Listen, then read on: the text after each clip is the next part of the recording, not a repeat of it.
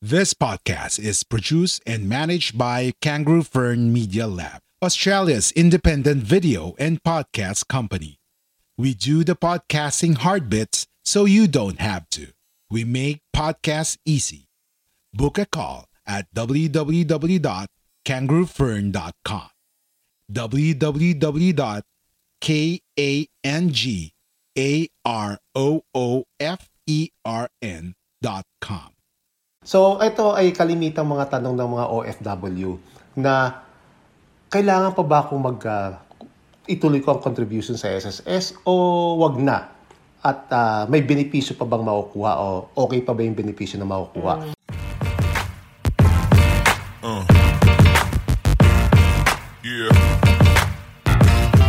Uh. Hi! Hello! Welcome po sa another episode of Retironaryo. Ako po si Mimi. Jarvis, And you are now on episode... 23. Well, eh, very exciting. Nakaka-23 episodes na pala tayo. So, ano ba pag-usapan natin ngayon? Okay, medyo natutuwa pa ako dun sa nangyari sa ating previous episode kasi nga yung tungkol sa Gcash. Hmm. So, in a personal note, mukhang yung kasambahay natin ay naiinganyo na rin na Mag-invest. Mag, invest sa Gcash, which is good. So, tingnan natin kung matutulungan natin siya. But, for today, Gcash pa rin ba pag-uusapan Iba natin? na, iba na. Ano na ang pag-uusapan natin? Ah, tungkol sa SSS. okay. okay, So, kasi- ano ba yung SSS? Social Security System? Tama ba? Ah, so, ito ay kalimitang mga tanong ng mga OFW na kailangan pa ba akong mag ah, ituloy ko ang contribution sa SSS o wag na? At ah, may benepisyo pa bang makukuha o okay pa ba yung benepisyo na makukuha? So, sasagutin natin yan. So, ang case study natin ngayon ay ako. So, ipapresent ko sa inyo kung ano yung SSS status ko ngayon at ah, magbibigay ako ng analysis kung ah, sa- okay pa bang ituloy ko o hindi na. So, ibig sabihin, hindi na naman to katang isip lamang. Based on real life. Hmm. Okay, So, so- Hmm. only applicable sa Pilipinas yung SSS. Walang Ah. SSS sa ibang lugar. Hmm. Pero may scheme ang government ng Philippines na iniinganyo nila yung mga OFW na i-continue yung kanilang SSS contribution. So, in our case, dati tayo naguhulog sa SSS. Ako, hindi na ako naguhulog ngayon. Hindi na rin ako. Hindi ka na rin. Pero tinitingnan natin yung SSS kasi ang pinag-uusapan natin sa retronaryo, budgeting, saving, investing. So, na yung, magagamit natin sa retirement. so, ibig sabihin, yung SSS, kaya siya nandyan para din sa future, Mm. sa retirement. So, ngayon, ang gagawin natin ay, sasagutin natin ang tanong kung dapat ko pa bang ituloy ang pagbabay ng SSS pero from the point of view of an OFW, na wala siya sa Pinas. Kasi lagi akong kinukulit ni Mami na maghulog ako ituloy ko to kasi ah, maganda daw at malaki ang makukuha. Mm. So makikita natin mamaya kung tama ba 'yon. Okay, magsha-shoutout na ba tayo ngayon? Mamaya na, Mamaya yan. na. Huli na Okay, yan, okay. So, disclaimer muna. Again, doon po sa mga bago pa lang ka-tune in sa Retronaryo, we are not financial advisors.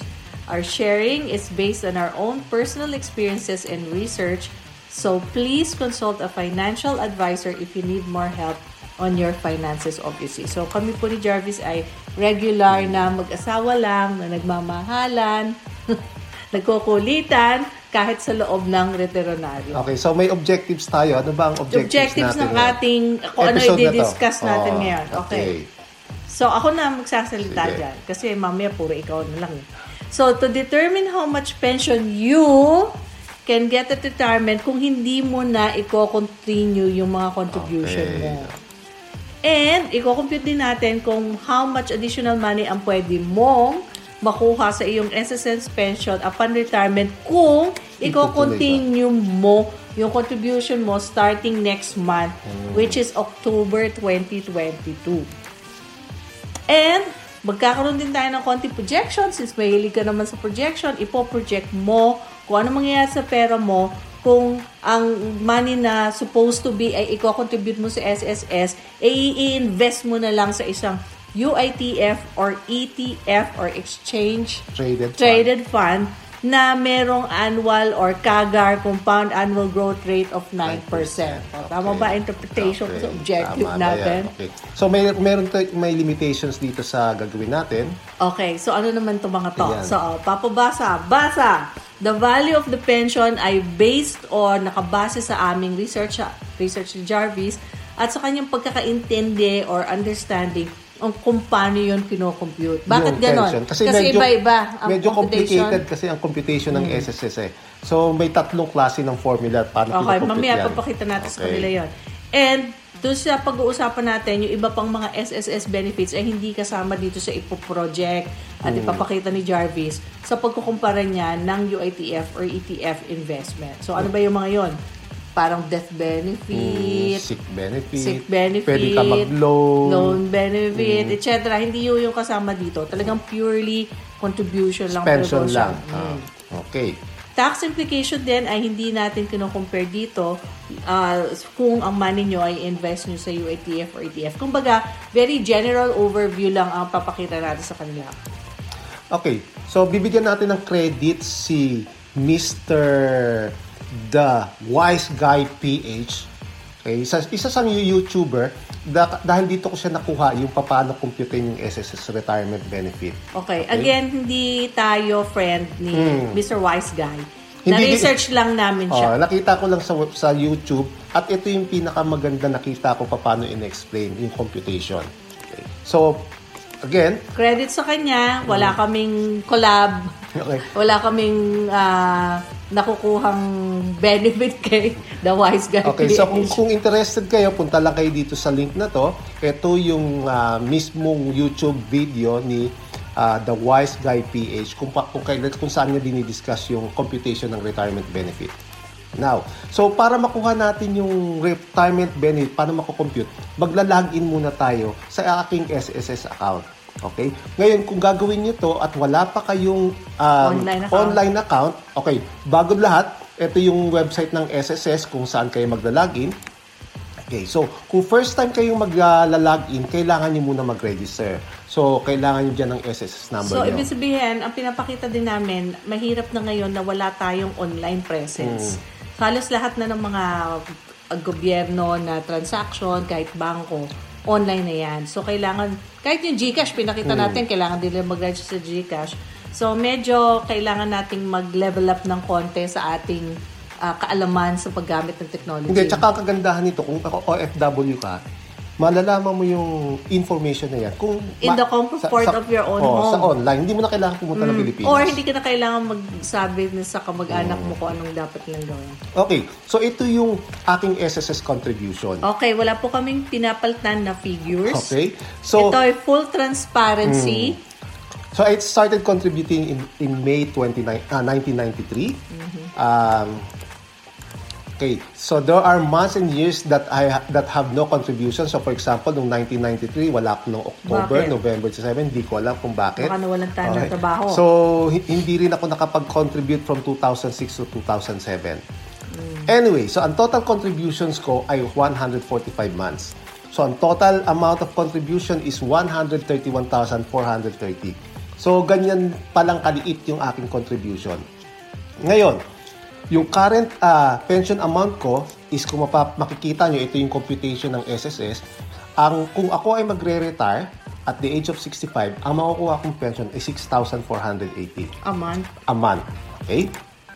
Kung yan ay titingnan natin ang present value niya ngayon at 3% inflation rate, ang nagkakahalaga lang yan ng 4,500 pesos a month. So, ang tag sa tingin mo magkakasya ba sa atin yan kung pang ilang Jollibee lang yan? Baka sa linggo lang yan, ubus na. Kulang pa yan sa grocery. Okay, so yan ang value ng pension ko ngayon, 4,500 lang. So in, kung interested kayo paano kinocompute yung present value, ito yung formula. So tingnan nyo na lang dyan at kung meron kayong Excel, pwede nyo din i-input sa Excel. Yan din yung formula ng Excel. Now, so ang ginawa ko, dinownload ko yung aking SSS contribution at nilagay ko sa Excel spreadsheet. So, iyan na yon. At saka ko dyan kinumpute. Okay? So, dinownload ko and then I also projected the future contribution from October 22, 2022 hanggang January 2035 kung kailan ako magre-retire. Okay. Okay. Question. Ano yung white? Ano yung light blue? Ano yung dark blue? Yan ay ano ko lang yan. ah, kasi ginawa ko yan, yung, may computation mamaya ng, ng yung CYS at yung isa pa. Kumbaga, sarili mo lang Mm. design yan or Oo. color coding mo Oo. yan. So, guide ko lang yan. So, magko-contribute ako starting October at 2,600 monthly. Yan yung maximum na pwede mong i-contribute. So, SSS na nagsabi na ang maximum Mm. na pwede mong i-contribute kahit na anong estado mo sa buhay ay 2.6 basta Oo. member ka ng SSS. Mm, okay? So, hindi ko na isinama yung computation ng mandatory provident fund contribution na 650 per month. Kasi ah, iba to. So, kumbaga extra to na ma- benefit na makukuha mo kung, Kung mag- magdadagdag ka kung ng magdadagdag 650. ng 650. Okay, so, ngayon, sa pagko-compute, merong dalawang factors na makaka-apekto ng pension computation. Mm-hmm. Yung una, yung tinatawag na Average monthly salary credit or AMSC. Tandaan niyo yan kasi medyo mahaba. Ah, Kahit ako, kailangan Oo. ko tandaan to. Average Monthly monthly, salary. salary. credit. Ano kaya ibig sabihin Pero paikliin na lang natin, tawagin na lang natin ng AMSC. At yung isa pa ay yung Credited Years of Service o tawagin na lang natin sa pangalan na CYS para wag na nating tandaan kung ano pa yan. ano yung na-credit na number of years of service yung sabihin? Mm. Kung ilang beses, ilang taong ka na nagko-contribute, parang ganon. Ngayon, hindi na natin pag-uusapan kung paano computein yung mga yan. Okay? Panoorin nyo na lang yung video ni The Wise Guy PH. So, shout out kay Okay. The Wise Guy P. So, panoorin nyo na lang yan. Ngayon, ito ngayon ang pagkukompute ng pension. Meron tatlong paraan paano computein ang Okay, pension. saan galing yon? Okay. Ito ay galing sa SSS. Ah, So, hindi galing sa atin tong way na pagkukompute ng pension. Mm. pero ito, nakuha ko to sa mga iba't ibang YouTube. Ah, eh, sabi ko kay thewiseguy.ph, siya yung sinunod ko paano kinocompute to. So, kung ano yung highest na makuha niyong value, dun sa tatlo, yun ang gagamitin ng SSS. O, ulitin natin ha. Maraming iba't ibang paraan ng pag-compute ng Hmm. pension na galing din sa SSS. Oo. Pero, once na-compute na yan, nakumpara nyo na, yung highest value ang Gagamitin. i-consider ng SSS na monthly pension nyo. Okay. So, ito yung first So, in the first place, bakit may tatlong method pa? Eh, yun din naman pala ang gagawin, Hindi yung ko highest. nga maintindihan eh. Anyway, so ang first form- formula, ito yung medyo complicated. So ito ang formula niya. 300 pesos plus 20% ng AMSC Yung average monthly salary credit. plus 2% ng AMSC times CYS Credited years of service minus 10. So medyo complicated. Okay? yung isang yung second formula, simple lang siya. Okay? Kung ang CYS nyo ay less than 10 years, ang inyong pension ay 1,000 pesos lang per month. Kung ang pension nyo, kung kayo ay nag-contribute na ng more than More 20 years, More than 10 years but less than Than 20, 20, years, 1,200. 1, 2. Okay. Pero pag more than 20 years ka na nagka-contribute to, 4. Oh, yung CYS na tinatawag, okay? So itong formula to, usually ginagamit to sa mga sa mga tao na maliliit ang sweldo. Mm, Kumbaga pinadali na para madalian na mag-compute ko ano Hmm. Okay. may expect nila. So yung formula 3, ang pinakasimpleng formula. 40% ng AMSC. Simple siya pero kailangan niyo i- i-determine yung, Yung AMS. AMSC. So yun yung ah, trick doon, okay? Ngayon, ito ngayon yung SSS pension computation ko. Okay? So, my current total amount of contribution, sinabi natin kanina, is 131,430. Okay? Ngayon, kung ako ay mag-continue mag-contribute ng 2,600 per month, lalaki ito hanggang 516,230. Yan ang value ng contribution ko, total, total, total So, contribution. a, half- a little over half a million pero hindi ka pa Hindi pa milyonaryo. Pero yan ay total contribution mo. Wala pa dyan yung kita kung meron mang kita ang SSS. Okay? So, ibig sabihin, ang total na kinontribute ko in addition Doon sa, ori- meron Doon sa ka original, na, na meron ka ng is 131k. 384,800. Mm-hmm. Okay? Tandaan natin yung mga numbers na yan. Okay? Ngayon, If I stop my contribution, ang pension ko lang na makukuha again is 6,480. Yan yung Formula 3 kasi yan ang pinakamalaking value sa lahat ng formula. Ngayon, kung itutuloy ko yung contribution, tataas yan ng 11,000. So, Ang Formula 1 ang gagamitin natin kasi yan ang mas malaking computation. Okay, so ibig sabihin, okay, so pag nag-retire ako at tinuloy ko yung contribution, 11,000 na makukuha ko. Kung hindi ko itutuloy, 6,000 lang, may difference na 4,500. So kung titingnan mo yung present value niyan, eh sapat ba yan sa ating pangangailangan? Okay? Enough ba yan? So sa tingin ko ay hindi. Okay? Kung hindi enough yan, meron ba tayong ginagawang paraan para hindi makapag-retire tayo komportable? Meron naman. Okay? So meron tayo Meron? dito. Oh, meron. Kasi meron ta- meron kami dito nga separate ah, retirement plan. Okay? Ngayon, hindi natin pag-uusapan talaga kung sapat ba yan o hindi. Kasi ang ang objective ng ah, episode na to eh para malaman kung okay bang magdagdag. Worth it pa bang magdagdag? Yun yung sasagutin natin at the end of this Assuming episode. na yung eh, mga OFW na nakikinig sa atin, eh talagang na active silang nag-contribute sa SSS. Mm. Or maski na hindi active at nag-iisip sila na ituloy. Okay? Ngayon, if I continue my SSS contribution, ang total additional na contribution ko magsimula October ngayon hanggang sa mag-retire ako is 384,800. Ang makukuha kong pension lang monthly is 4,553. Sa iyo ba, maglalabas ako 384,800 pero ang magganansya ko lang is 4,500 monthly. Eh, yan ba ay nakakaakit o hindi?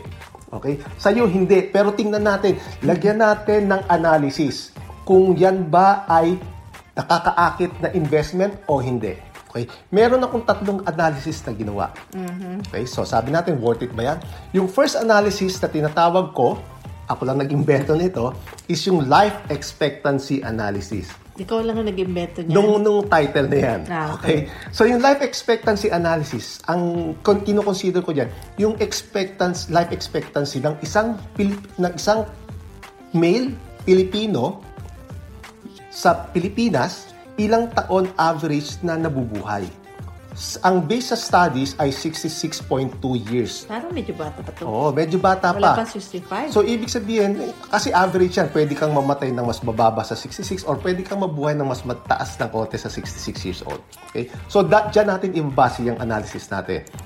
Ngayon, so, ibig sabihin, meron ka na lang, kung ikaw ay 65 na, meron ka na lang 15 months na mabubuhay. so again, Okay. 66.2 minus 65, Is 15, 15 months, months yan. Okay? lang. So, 1.2 years na lang. 1.2 years. Okay? So, anong ibig sabihin yan? Kung ikaw ay kukubra sa SSS ng 4,553 per month, imumultiply mo yan ng 15 months, ang makikuha mo lang sa SSS ay 68,299. Eh, ang kinontribute mo magkano? 384. Ay, parang ang laki yata ng diferensya. Eh, ganun talaga. So, nagbigay ka ng 384, pero, Pero, 68 lang. 68 lang makukuha mo kasi mamamatay ka ng 66 years So, old. dapat pala huwag kang mamatay para marami-rami Oo, ang dapat makubra hindi mo. ka mamatay para makuha mo uli yung yung yung mak- makubra mo yung ininvest mo. Ngayon, ibig sabihin yung cool ay yung yung matitirang pera dun sa 384 ay 316. Yan ay mapupunta na lang yan sa gobyerno. Mapupunta sa kaban. Kasi namatay ka na eh. Hmm. Hindi ko lang alam papakinabang. hindi ko lang alam kung may pu- mapupunta yan sa beneficiary kasi parang meron akong nabasa na ang beneficiary lang na makaka-avail ng sa ng SS pension ay yung asawa. Okay, yung anak so yata dati. comment below, Hmm. comment below kung totoo po itong aming pinag-uusapan o may mas alam kayong mas Kas- accurate na Oh, information. kasi ang alam ko dati napapasa yan sa mga anak. Okay? Pero ngayon parang na may na meron akong nabasa o napanood sa YouTube na hindi na yata. Doon na lang sa asawa. eh, paano Ay. kung yung asawa eh? Patay na rin. Oo, Yun ang nauna pa. problema. Hindi natin alam. Hindi ko alam. Okay, so hindi ko masasagot comment yan. below, comment Ah. below po. Okay, now, ibig sabihin, yung 384 mo, para maka-break even ka, para makuha mo yung 384 na kailangan mabuhay ka pa ng additional 85, 80 85 months at the age of 65. Ilang ano yung Ibig sabihin, kailangan 72 years old Pag nabuhay kayo hanggang 72 years old, nakuha mo na yung lahat ng 384,800 na ininvest So mo. parang ang dating naman eh, kailangan ko mabuhay hanggang 72 para makubra ko yung 384. So, eh, ang ibig sabihin, pag naging 73 ka na, yung makukuha mong pera ay profit na yon. Excess na yan. Excess na yon sa ininvest mo. Kung may makukuha ka pa. Hindi, may makukuha ka kasi secured yan eh. Ah, hanggat buhay ka, 4,500 ang makukuha mo sa SSS. Okay. Pero ang tanong, eh, mabubuhay ka Kumbaga, ba? beyond na yun sa kinontribute mo, tuloy-tuloy pa rin ang bigay sa'yo ng Okay. gobyerno. Ngayon, so, sabi nga natin, any amount sa ah, at the age of 72, dun pa lang yon profit. So ngayon, dito sa life expectancy analysis, eh, maiengganyo ka ba mag ituloy ang SSS? Okay? Ako hindi. Ako din hindi. Okay? Kahit Kasi- na hindi ako Filipino male, Kasi who kung, knows, kung buhay pa expect- ba ako ba expected 66? mo lifespan lang 66, hindi mo ma, ma, ma- mag kumbaga hindi mo maano yung pera na ininvest mo, may enjoy. Hmm. Okay? Ngayon, yung second analysis natin ay tinatawag ko na common sense analysis. Oh, inimbento mo rin. Inimbento ko ni Pangalan na common sense Kasi analysis. common sense lang talaga eh. Alam mo kung bakit? Kasi ang gagawin lang natin, kung isa-save lang natin yung pera na 2,600 from October hanggang na mag-retire tayo, siyempre, ang sabi natin, ang makukuha natin is 384,800. Kasi nga consistent ka na naghuhulog ng same amount. Nilagay mo na lang yan SSS. sa baol o kung sa savings account. So, hindi mo siya inilagay sa SSS. Hindi mo siya nilagay sa SSS. Ngayon, ang kagandahan dito, at the age of 65, sa'yo yun. Ba, ikaw ang mag sasabi kung magkano ang kukunin mo, kung ano ang gagastos That mo. is, okay yan pag diligent ka. Na Mm. hindi ka natatempt na gastusin yung pera na alam mo na nandyan lang sa baul. Mamaya pag-uusapan natin yan. Pero ang point dyan, okay, yung pera na yan ay hindi imamanage ng ibang tao kundi ikaw. Kung gusto mong gastusin lahat yung 384, gastusin mo. Ang point lang is na enjoy mo yung sinave mo. Okay. So, ngayon kung halimbawa gusto nyo i-spread out pa rin yung pera na yan, ituloy natin, di ba, 4,500 din ang gusto nyo monthly. So, maglalas siya ng up to 72 years. Which is katulad din nung kanina. Oo, ng SSS. Okay. So, ibig sabihin, mas okay na ganito ang gawin mo kesa sa mag-contribute ka sa SSS. Oh, dahil 68 lang mo kubra mo, ano na nangyari doon sa 316K? Mm. Okay. So, yan yung common sense analysis. Yung next analysis, medyo complicated. Okay. Okay? What's the title? Complicated Analysis. Hindi. Ito ay yung opportunity cost. Ito ay medyo may economics na. Okay. So, yung opportunity cost analysis, ang ibig sabihin ng opportunity cost analysis, kung yung pera na yan ay inilagay mo sa ibang investment, eh, ano ang return? Mas malaki ba o mas maliit? Ano yung opportunity? Okay? So, yung yan 2,600 na yan, kung i-invest natin sa UITF or sa exchange rated traded fund na nag-earn ng at least 9% per year, yan ay mag-grow, potentially mag-grow up to 656,000 pesos na doble sa SSS. Okay? Remember, 384K Oo. na isa. So- Ito, 656K. So yung opportunity na mag-grow ay mas malaki. Okay. So ang kagandahan dito, again, you have the ac- you have access to the whole amount anytime. Walang isa government agency na magsasabi na ito lang ang kukunin mo. Ikaw ang magmamanage niyan. Okay? Or you can just use a portion of the money. Okay? So again, check. Ibig sabihin, mas okay pa rin na ikaw na lang mag-manage. Okay. So, baka naman sabihin nila, anti-SSS tayo. Eh, ganun talagang reality. Ito ang analysis na lumabas sa akin eh. Ngayon, may, ito yung last ah, portion ng ating ah, episode. How to manage yung extra pension. So, assuming na Oh, again, ininvest again. natin yan. Again, ano naman tong extra pension? Ito yung ininvest natin, yung 2,600 monthly sa isang UITF o sa ETF na mag-grow, potentially mag-grow sa 6 up to 650,000. So, ibig sabihin, ito yung beyond the 384 mo. Mm. Hindi, yan din yung 650,000. Ah, ito na yung buong amount. Yung buong Okay, amount, okay, okay, So, yung value ng extra pension natin at retirement is 656, yung kinumpute natin kanina. So, yung option 1 natin, paano natin i-manage? Eh, bahala kayo. Bahala kayo kung paano nyo gastusin. Ibig sabihin, you So, di have... ba meron tayong withdrawal rate na nire-recommend na Hindi, ilang percent hindi nga. lang? Ito nga yung option na isa, isang option eh. Ibig sabihin, you've got the freedom. Okay? Pero hindi ito yung nire-recommend ko. So, yung option 2 naman ay based on life expectancy.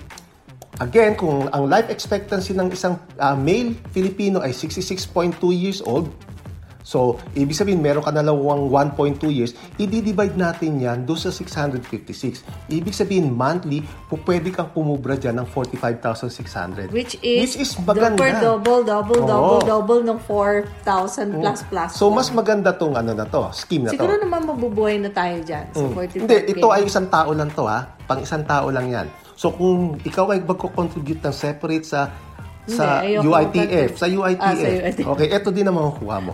Okay, yung option 3, okay, based sa life expectancy plus 10%. Kasi baka sabihin nyo, ay, medyo healthy pa ako, baka mabuhay pa ako ng more than 66.2. So, kung dadagdagan natin ng 10% yan, uh, ang ang number na makikita natin diyan is 72.8 years or almost 73 years old. Okay. So, ibig sabihin, pwede kang kumubra ng 17 7,000 monthly doon sa pera mo na 656,000. So, mas okay pa rin to kumpara sa SSS kasi 7,000. Yung SSS is 4,500 lang. Okay. Yung option 4, ito ang mas nire-recommend ko. Okay? Ang option 4, ang gagawin natin is magkakaltas tayo ng worth 5 years doon sa pera na ah, 656,000. Then yung matitira, yun ang i-invest Eh, natin. bakit 5 years? Ah, kasi yung sa akin feeling ko yung 5 years ay yun yung Enough time na yan ang komportable ka. Oo, na hindi mo iti- sacrifice. hindi mo iti-take yung risk yung pera mo ay bumagsak. Okay? Nilabas mo sa investment. Okay, nilagay mo lang sa savings account. Okay? So, ibig sabihin, kung halimbawa ang gusto nyong makuha is 7,000 monthly, ang worth niyan ng 5 years is 420,000. Ang matitira sa 656 nyo is 236. O ito yung i-reinvest natin sa fund na nag-earn ng 9% per year. Kumbaga, meron ka pa talagang... Mm. So yung Buffer. yung 236 na yan at the age of 70 after 5 years ay potentially mag-grow up to 364,000. So yung 364,000 na yan, i-divide na, ngayon na, ngayon natin yan ng hindi natin i-invest yan. Kukunin na natin yan, i-withdraw na natin, i-divide natin yan ng 7,000. So ibig sabihin, yung 364,000 na yan ay magla-last up to 74 years old. Okay? So kanina yung option 3 magdalas lang up to 72.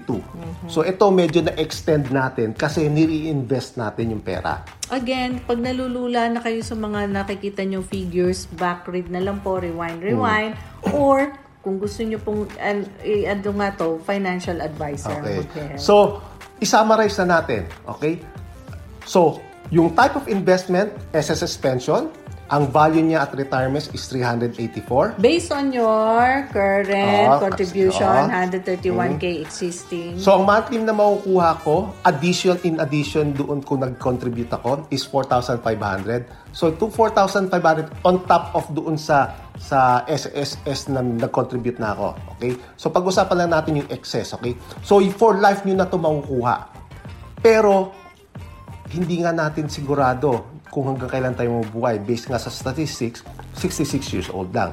So, yung 4,500 na yan, para maka-break even kayo, kailangan mabuhay buhay kayo hanggang 72 years old. eh, ano nga ang gagawin doon sa 131k? Bahala na. Okay. So, yung next investment natin ay, kung ilalagay nyo sa savings account, so yung 384 at the retirement age, eh, bahada na kayo kung magkano ang gusto nyong hugutin. Okay, pwede nyo humugot ng 10,000 or whatever. You've got the freedom how much to use. Okay. So, yung isa pang option kung ayaw nyo, kung gusto nyo i ano yan, i Spread out. spread out, gamit, gawin niyo yung para sa SSS 4,553, maglalas yan up to 72 years old kayo. Okay. And then yung UITF ETF investment, yung value at retirement niya is 656,000 potentially. So again, ang isang option natin is bahala kayong mag-manage kung kailan nyo kailangan yung pera or yung life expectancy na tinatawag. So kung ina-expect nyo, mabubuhay lang kayo sa, at, at the age of 66 years old, pwede kayong humugot ng 45,000 monthly. And then, kung ang life expectancy nyo naman is 72 years old, pwede kayong humugot ng 7,000 monthly. Or kung i-reinvest nyo part of the fund, pwede mag-last ito up to 74 Mas-stretch years pa old. ng konti. Okay. So, Takeaway. Ito yung mga takeaways natin. Key takeaways. Ang SSS is more secured while UITF and ETFs are more volatile. Ibig sabihin, masigurado ka sa iyo, kayo sa SSS, kaya lang medyo mababa lang yung return. Okay? Kaya lang ang UITF naman, eh medyo risky, pero mas higher return. Okay? Doing it yourself needs discipline.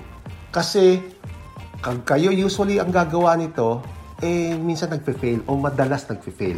Okay? Doing it yourself again, always has the danger of using the money for something else. Kasi pag nakikita natin nag-grow yung pera, mer- medyo natitempt tayo na gastusin. Bumili ng bagong phone, ng bumili ng kotse. Okay? So, medyo risky pag doing it ourselves. Okay. Okay? So, yun na lang muna. Doon matatapos yung ating discussion. Okay. So, nasagot na ba natin yung tanong kung worth it ba? Okay, so based sa aking analysis, eh, mas Preferred mo pa din? preferred ko na ako na lang mag-invest. Kaya lang kailangan maging disiplinado ako. Anyway, so very insightful talaga yung mga na-share mo ngayon Hmm. and I am really happy na naging transparent tayo sa ating mga viewers and listeners at lalo na yung mga nakikinig sa atin sa Spotify. So, ibig sabihin, depende to sa sitwasyon nila. Ito ay sitwasyon ko. Hmm. So, kung ang sitwasyon nyo ay talagang hindi pa kayo ah nagko-contribute ng malaki, eh baka pwede kayong magdagdag ng konti hanggang sa makuha nyo. Kasi meron yatang maximum ah, minimum number of ah, contribution, 120 contributions yata para makakuha kayo ng pension. So, abutin nyo muna yung 120 contribution o 121 contribution. Pag naabot nyo na yon, siguro pwede kayong tumigil or mag-invest kayo sa ibang ah, investment vehicles. Okay. Oh, happy ka na? Okay. Pwede na tayong mag, ah, bago tayong tuluyang magpaalam. Hmm. Again, we would like to thank Romy, Mimi Pared, Paderes, and Adonis Paderes for our shirts na in-order ko po sa kanila. Very nice quality shirt at napakaganda po ng printing nila. Ah, people from New Zealand, if you're interested, kontakin nyo sila. And ah, natutuwa ako, marami na tayong pwedeng batiin ngayon. We can shout out to more people na nakikinig sa atin sa iba't ibang parte ng mundo. First, kay Tita Bons, at saka kay Jim Caro, and also to Noel Lara and Salvador Flores. Hello po sa inyong lahat. Kay Nazki, tama ba? Nazki. Kay Beverly Ambat, kay JR Sakirin, at kay OFW. OFW, kung sino ka man, thank you sa mga comments mo. Pinapakinggan ka namin sa mga comments mo. So, rest assured na nababasa namin yung mga comments mo. Kasi nga, pinakikinggan natin. So, ayan, dumadami na yung mga binabati natin. So, please, please, I always ask kung po pwede po, ay i-share nyo ang aming video sa iba pang mga OFW, mga pamilya na nakatira sa ibang bansa o may mga kamag-anak sa mga sa Pilipinas na gusto ninyong iinganyo na mag-budget, mag-save at mag-invest para kayo ay maging retironaryo rin in the future and then meron po kaming Gmail account, retironario at gmail.com. Kung gusto nyo ng uh, extra help, just contact us. Or yung sa Facebook comment section or dito sa YouTube comment section. Kahit po sa Spotify, meron tayong podcast. Um, nasa Apple Music din siya. Please, please support us in all our channels. O hanggang doon na lang muna siguro. Okay. Dahil panay-panay na ang signal mo sa akin. Um, ako po ulit si Mimi. Jarvis, Kasama-sama po tayong maging Retironaryo. Hanggang sa muli. Bye-bye. Bye-bye.